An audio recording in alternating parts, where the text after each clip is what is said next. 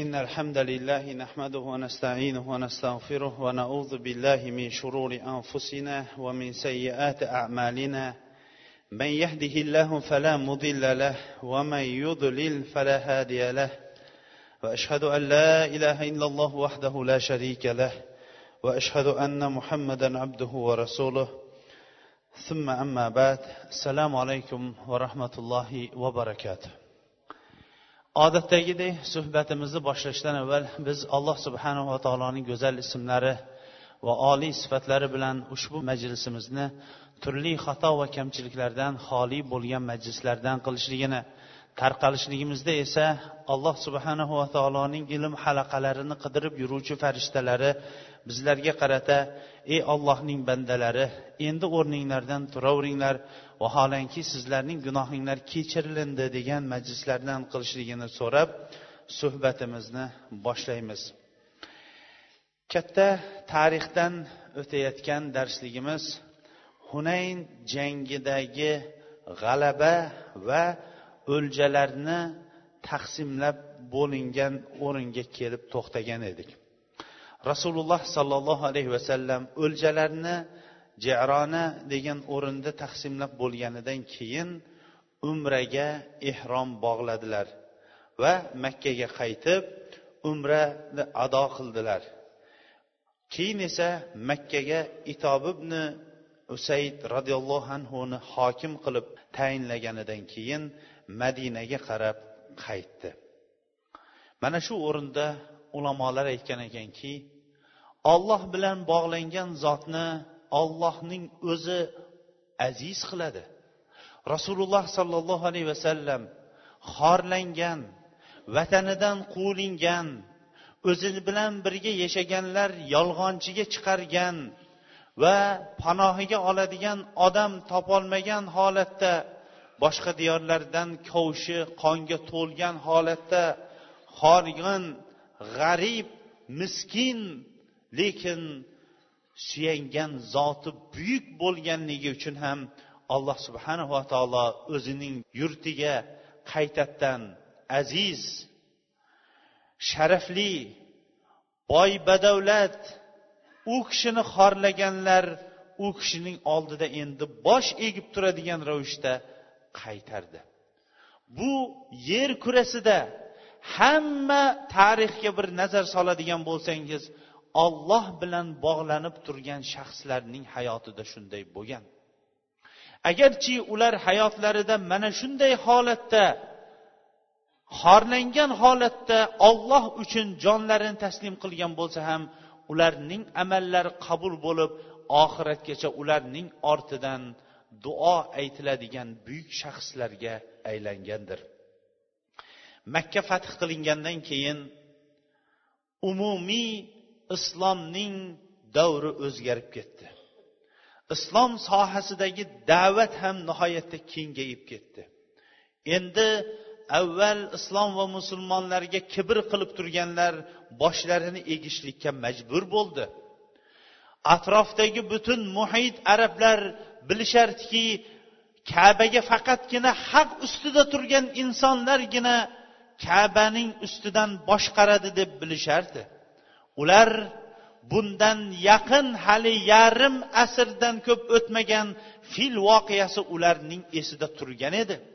Abrahaning botil yo'lda bo'lganligi uchun ham alloh subhanava taolo uni kabaga boshchi qilmaganligini va uni yer bilan yakson qilib o'z diyoriga qaytarganligini hali arablar esidan chiqarmagan edi.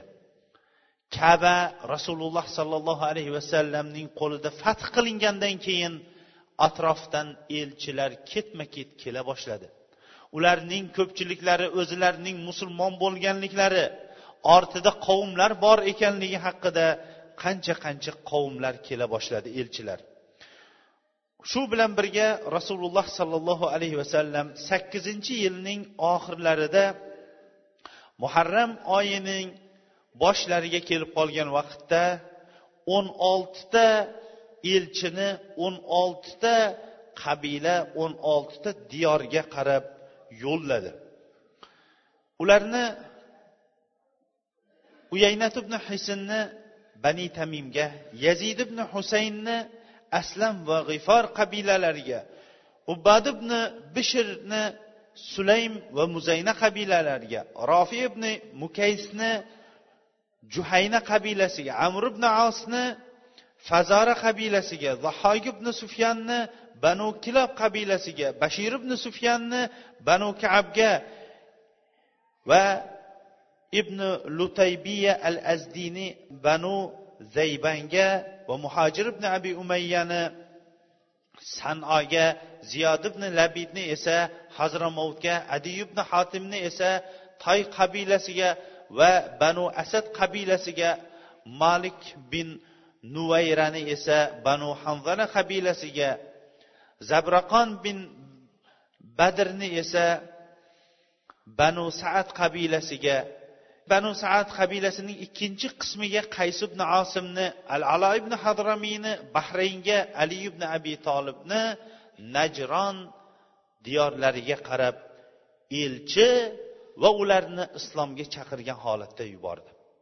Shu bilan birga bir qancha rasululloh sollallohu alayhi vasallamga aziyat berib hali ham kibr havosidan tushmaganlar uchun bir qancha sariyalarni qo'shinlarni ham yubordi. Uyaynat ibn hisn roziyallohu anhuni to'qqizinchi yilning muharram oyida banu tamimga ellikta otliq bilan yubordi. Ularning ichida bu qabilada katta buzib tashlashlik shart bo'lgan but ham bor edi. Uyayat ibn hasan roziyallohu anhu kechalari yurib kunduzi yashirinib turardi. Va qabilaga bordida ularga hujumni qildida borib katta ular ibodat qiladigan butni buzib tashladi. Va bir qancha asir va o'ljalarni olib qaytdi. Va shuningdek qutba bin amir va bir qancha sariyalarni atrofga yubordi. Ali ibn abi tolibni esa toy qabilasining butiga yubordi. Ularning qals degan buti bo'lib turib hali hanuzgacha ular unga ibodat qilishardi. To'qqizinchi yilning rabiul avval oyida yubordi. Ali ibn abi tolib roziyallohu anhu bir yuz ellik tuya va ellikta otliqning boshchiligida bordi rasululloh sollallohu alayhi vasallam ularga oq va qora bayroqni berdi. Ular borishdi va g'alabaga erishib ko'p qo'y va tuyalar va bir qancha qullar va cho'rilarni asir olishdi. Cho'rilar ichida adi ibn hotim shu qabilaning boshchisining opasi ham bor edi. Adiyning o'zi esa shom diyoriga qochib ketgan edi. Musulmonlar qaytib kelishayotganda o'ljalarni bo'lishdi. Rasululloh alayhissalomga xumusni qoldirdi. Adiyning xonadonidan tushgan biron bir narsaga tegmadi. Adi ibn xotimning opasi kelganida rasululloh alayhissalomning oldiga chiqdida yo rasululloh menga bir fazlu karamingizni ko'rsatsangiz orqamdan meni yo'qlab keladigan hech kim yo'q. Otam olamdan o'tib ketgan. O'zim esa qarib qolgan kampirman xizmatim qila olmayman dedi. Rasululloh sollallohu alayhi vasallam yo'qlovchingiz kim? deganda adi ibn hotim dedi. Adi ibn hotim deganda ha olloh va rasulidan qochayotgan kishimi dedi. Va indamay o'tib ketdi. Adi ibn hotim hammamiz ham biladigan xotam toyni kimi? O'g'li bo'lardi. Ikkinchi ham kuni ham shuna dedi rasululloh alayhissalom shuna deb javob berdi. Uchinchi kuni rasululloh sollallohu alayhi vasallam mayli siz ozodsiz dedi. Bu ayol aytadiki yonimda bir kishi turardi. Ali deb o'ylayman deydi. Minib ketishimga markabam so'rang deb aytdi.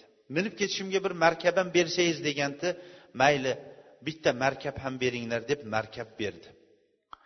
Adiyning opasi qaytdi. Shomga borib adiyni topdida men shunaqangi bir karamlik elchini ko'rdim va unga iymon keltirdim.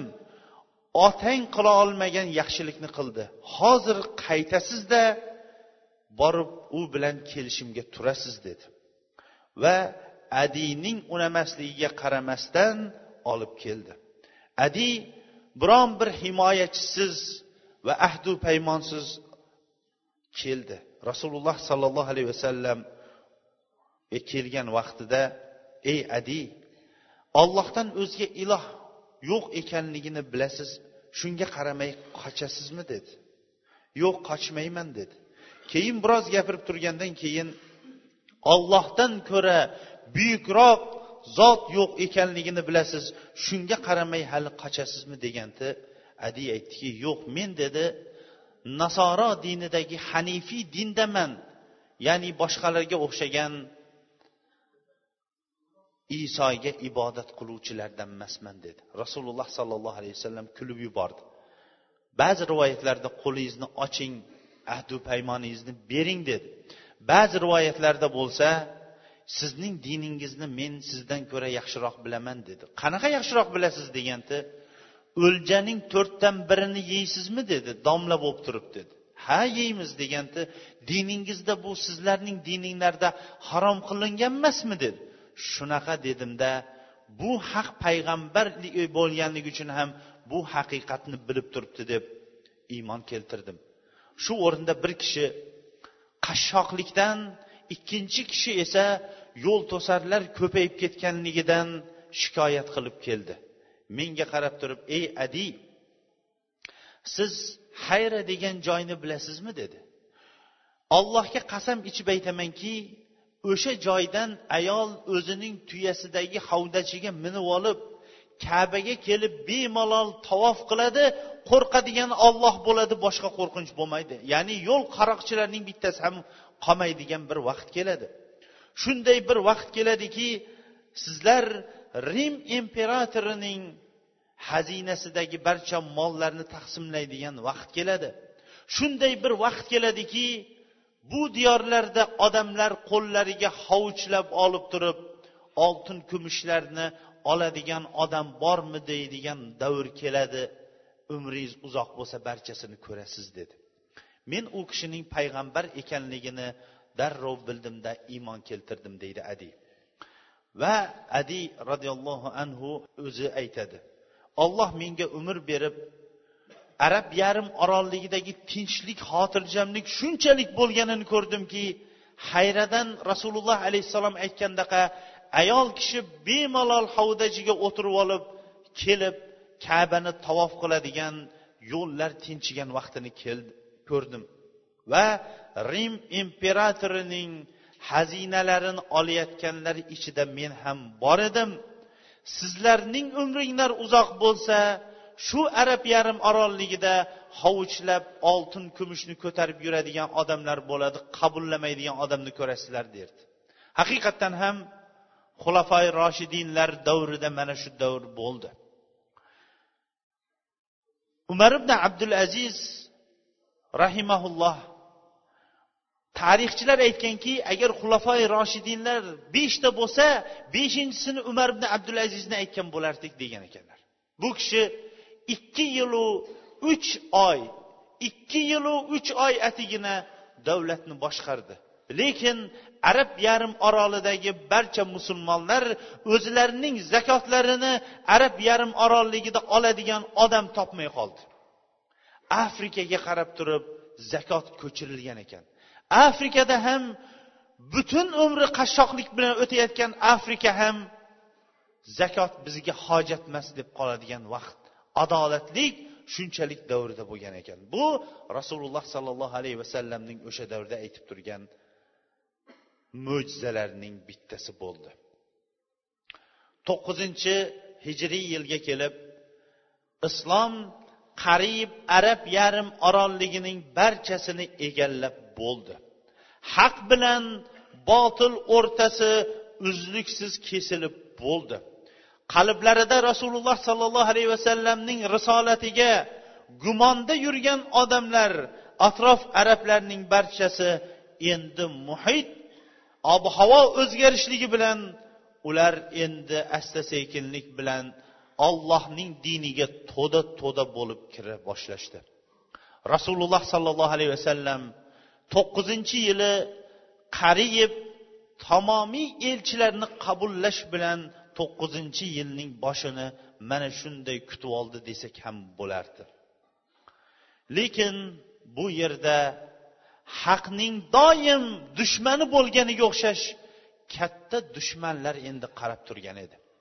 Arab yarim orolligidagi butun qabilalar endi islomga bo'ysunib bo'lgani bilan tashqaridagi dushman o'sha asrning eng barkamol topgan askarlari yer yuzasini qo'rqitib turgan ikkita imperiyaning kattasi rim imperiyasi musulmonlarga qilichini yalanglab turgan edi. Buning sababi rasululloh sollallohu alayhi vasallam hudaybiya sulhidan keyin haris ibn umayr al azdiyni elchi qilib yuborgan edi. Ular rasululloh sollallohu alayhi vasallamning elchisini mutakabbirlik bilan shurayh bin amr g'assoniy qo'lida o'ltirib yuborgan edi. Bugungi kunda ham o'tgan tarixda ham elchilar aslida o'ltirilmas edi. Elchilarni o'ltirishlik degani bu judayam elchi yuborilgan tomonni kamsitishlik va pisand qilmaslik hisoblanardi. Rasululloh sollallohu alayhi vasallamning elchisini o'ltirgan kishi bilan rasululloh sollallohu alayhi vasallam hisob kitob qilib qo'yishlik uchun zayd ibn harisa roziyallohu anhu boshchiligida askar jo'natib turib bu askar mu'ta g'azoti deb hisoblanib mu'ta g'azotida bir qancha sahobalar shahid bo'lib xolid ibn valid roziyallohu anhu boshchiligida ular eson omon qaytgan edi. Rim imperiyasi bilan arablarning birinchi bor to'qnashuvi yer kurasiga taralib ketgan edi.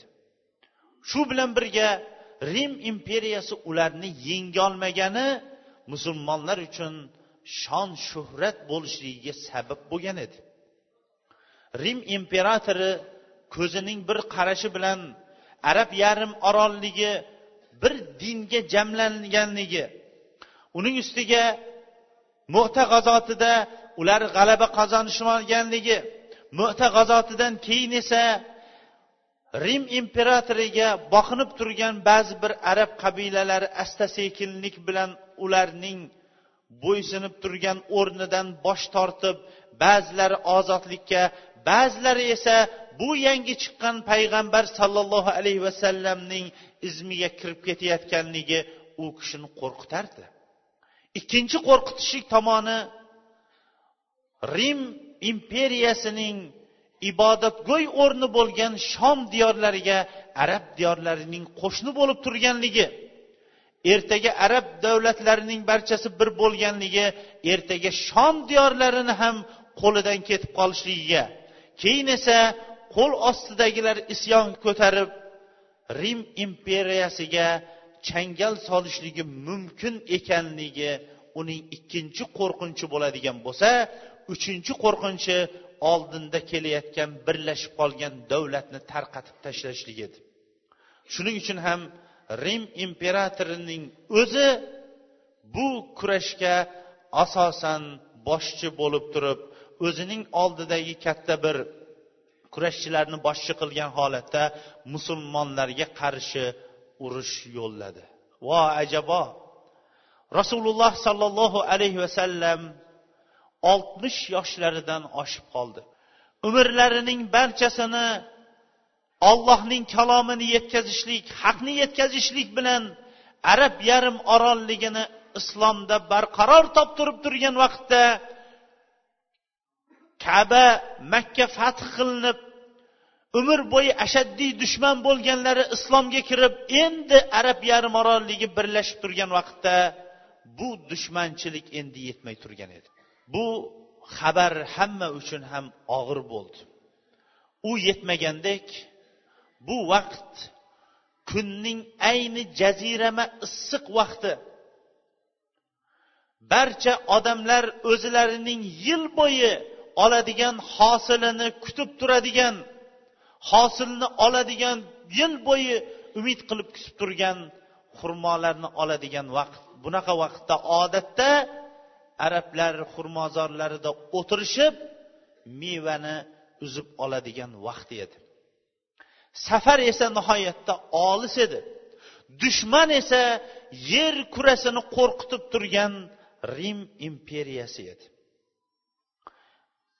Bu xabarlar tarala boshlagandan keyin madina ahliga biroz bir qo'rqinchlar kela boshladi. Hatto deydi biron bir ovoz kelib qoladigan bo'lsa rumliklar kelib qolibdimikin degan qo'rqinch ba'zi bir musulmonlarning qalbiga kirib qolgan edi.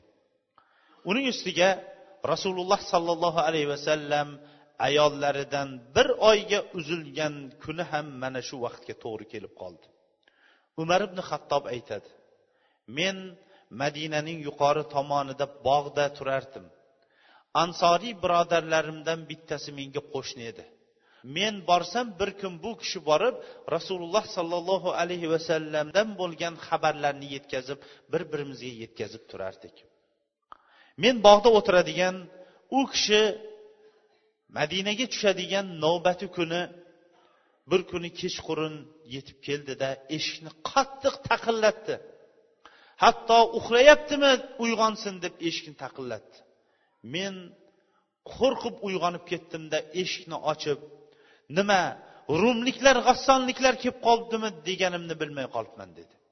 Yo'q undan ham qattiqrog'i degan undan ham qattiqrog'i nima bo'ladi deb aytuvdim.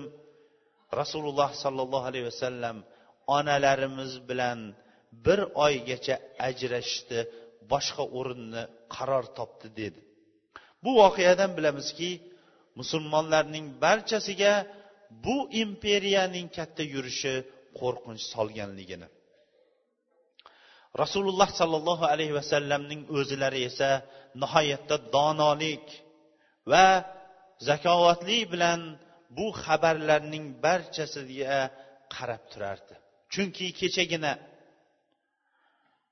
hunayn jangidan keyin qolgan kufr va shirik hali ham o'lib ketmagan atrofdagi o'rinlar kelajakda kelayotgan rum va g'assoddan kelayotgan katta kuch bilan poymol bo'ladigan bo'lsa rasululloh sollallohu alayhi vasallamning qariyb yigirma bir yillik da'vati puchga chiqadigan bir og'ir ahvolda turgan edi. Kundan kunga madinaga har xil xabarlar kela boshladi.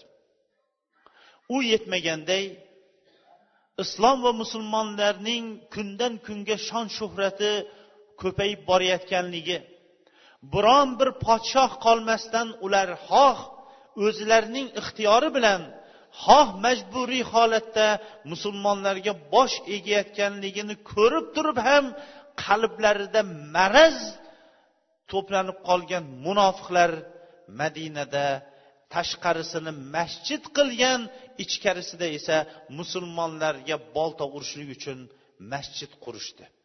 Bu masjidni rasululloh alayhissalom alloh subhanahu va taoloning kalomi bilan masjidi ziror foydalik emas zararli masjid deb nomladi.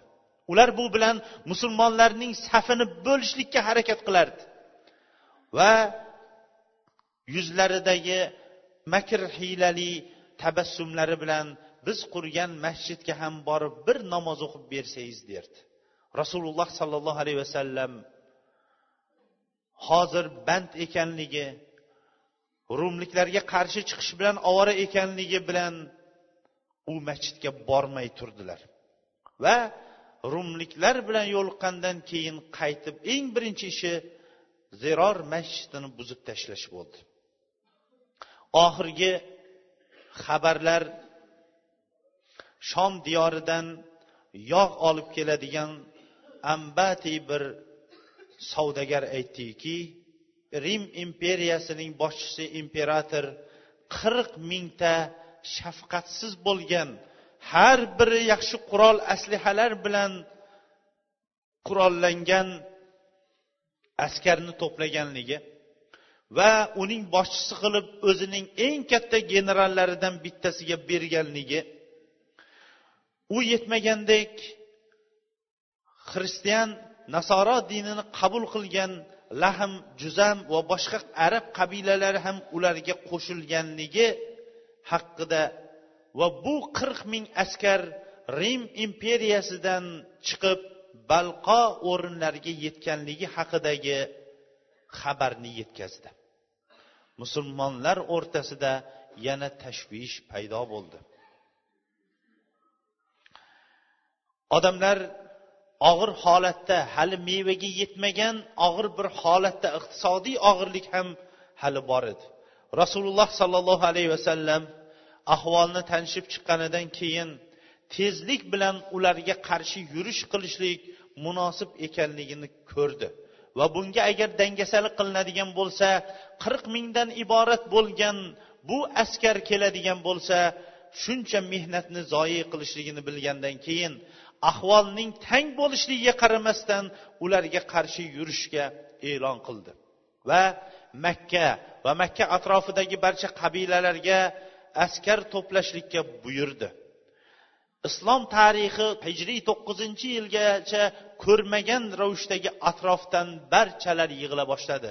Rasululloh sollallohu alayhi vasallamning bu chaqirig'ini ular qabullashib hammalari atrofdagi sahroyi arobiylar va barchalari madinaga ularga rumliklarga qarshi suv oqib kelganidaqa oqib kela boshladi.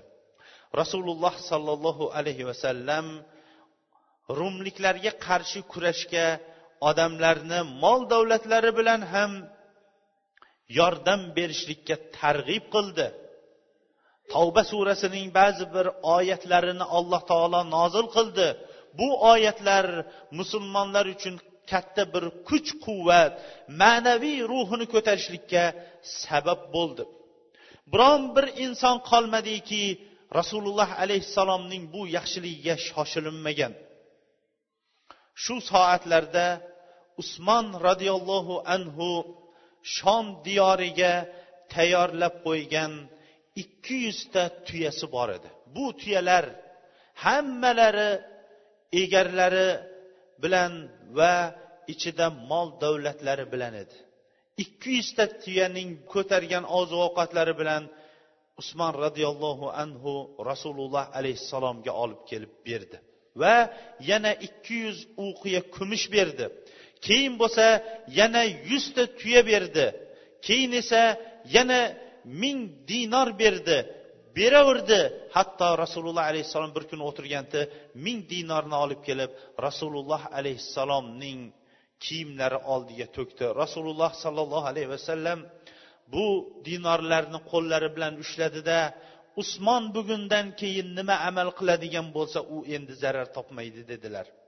Usmon roziyallohu anhu bu jangga o'zining borini beraverdi. Hatto to'qqiz yuzta tuya yuzta otliq bo'ldi bergan pullaridan tashqari. Abdurahmon ibn avf ikki yuz uqiya kumush olib keldi. Abu bakr siddiq bu xabarni eshitgan vaqtda ya'ni rasululloh sollallohu alayhi vasallam eng birinchi iqtisodiy yordamga chaqirgan vaqtda uyiga qarab yugurdi. Bular bir birlari bilan yaxshilik savoblik ishlarida musobaqa o'ynashardi. Umar ibn hattob doim abu bakr siddiq bilan savobli ishlarda musobaqa o'ynashardi. Umar ibn hattob abu bakr siddiqdan iqtisodiy o'rni yaxshiroq edi. Aytdiki mana endi abu bakrdan savobda o'tadigan vaqtim keldi dedi. Abu bakr siddiq uyiga kirdida xonadoniga olloh va rasulidan boshqa narsani qoldirmadi. Bor mol dunyosini olib chiqdi. To'rt ming dirham edi. Rasululloh sollallohu alayhi vasallamning oldiga qo'ydi. Orqasidan bo'lsa umar ibn hattob yetib keldi. Xonadoningizga nima qoldirdingiz dedi. Shunda olloh va rasulinigina qoldirdim dedi. Ularning iymoni shu darajada bo'ldi. Islomda aslida infoq qilinadigan bo'lsa hamma narsasini infoq qilib yuborishlik islomda qaytarilgan qur'oni karimda qaytarilgan bu.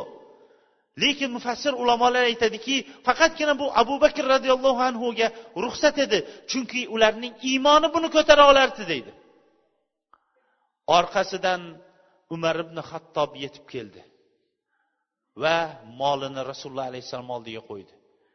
Ortga qancha qoldirdingiz deganda shunchasini qoldirdim dedi. Ya'ni mol dunyosining yarmini olib keldi. Abu bakr siddiqning butun molini olib kelganini ko'rgan umar ibn hattob allohga qasam ichib aytamanki bugundan boshlab siz bilan musobaqa o'ynasha olmas ekanmiz dedi. Talha sad ibn ubada muhammad ibn maslama bularning barchalari katta mol dunyo olib kelishdi. Asib ibn adi bo'lsa to'qson vasaq xurmoni olib keldi. Odamlarning barchasi qodir bo'lgunga qadar o'zilarining infoqlarini bera boshladi. Hatto ba'zilari bir hovuch ba'zilari ikki hovuch yo xurmo yo un olib kelib to'kishdi. Ayollar ham o'zilarining tilla taqinchoqlarini olib kelib to'kishdi. Rasululloh sollallohu alayhi vasallam muhammad ibn maslama al ansoriyni madinaga boshchi qilgandan keyin o'zining ahli ayoliga ali roziyallohu anhuni boshchi qilgandan keyin askarni madinadan qo'zg'atdi. Atrofdan makkadan kelganlarning barchasi islom askarlarining barchasi o'ttiz mingdan iborat askar edi. Hali bunchalik askar to'planmagan edi islom tarixida. Ba'zi bir munofiqlar ali roziyallohu anhuni qoldirayotganligi uchun ba'zi bir piching gaplarni qilganda ali roziyallohu anhu darrov otiga mindida rasululloh alayhissalom orqasidan kelganda rasululloh sollallohu alayhi vasallam u kishini qaytarib turib rozi bo'lmaysizmi? Musodagi horunning manzilatida bo'lishlikka lekin mendan keyin payg'ambar yo'qdir deb u kishini qoldirdi. Payshanba kuni rasululloh sollallohu alayhi vasallam shimol tomonga qarab qo'zg'aldi. Tabuk degan diyorni qasd qilgan holatda o'ttiz mingta askar bunchalikki musulmonlar tayyorgarlik ko'rgani bilan musulmonlar baribir ko'p tayyorgarligi yo'q edi. Ular qanchalik mol sarflamasin o'ttiz ming askarni jangga tayyorlaydigan darajada ularni turli qurol aslihalar bilan tayyorlab bermagan edi. Balki ularda zod rohila nihoyatda oz edi. O'n sakkizta odam bir tuyani almashib navbatma navbat minardi. Odamlarda ozuqa kam bo'lganligidan daraxtning barglarini yeyishga majbur bo'lardi. Ba'zilar daraxtning bargini yeyverganidan lablari yorilib shishib ketganlari ham bo'ldi. Tuya shunchalik kam bo'lishiga qaramasdan yo'ldagi issiqlik chanqoqlik shunchalik qattiq bo'lishiga qaramasdan ba'zilari tuyalarni so'yib tuyaning ichagidagi oshqozonidagi suvlarni ichishga majbur bo'ldi. Mana shunaqangi mashaqqat bilan ular safarda ketishdi nima uchun buni biz zikr qilyapmiz? Birinchidan bu bizni tariximiz. Rasululloh sollallohu alayhi vasallamning tarixi ikkinchidan bu haqiqat boshqalarga o'xshagan uydirma yoyinki maqtama bo'lgan yolg'on tarix emas. Uchinchidan biz uchun yetib kelgan din ularning shunchalik mashaqqatlari qiyinchiliklari evaziga biz mana shunaqangi bir din egasi bo'lib o'tiribmiz. Buning qadriga yetishlik shuning uchun ham ulamolar aytganki qiyomatgacha bo'lgan har bir musulmon va muslima ayolning bo'ynida muhojir va ansorlarning haqqi bordir. Ular mollariyu jonlarini olloh yo'liga mana shunaqa tikib turib hamma xavfu xatarni bo'yniga olib turib dinni bizlarga mana shunaqangi yetkazgandir. Vaqtimiz bo'lib qolganligi uchun inshaalloh suhbatimizni davomini kelgusi haftada davom ettiramiz.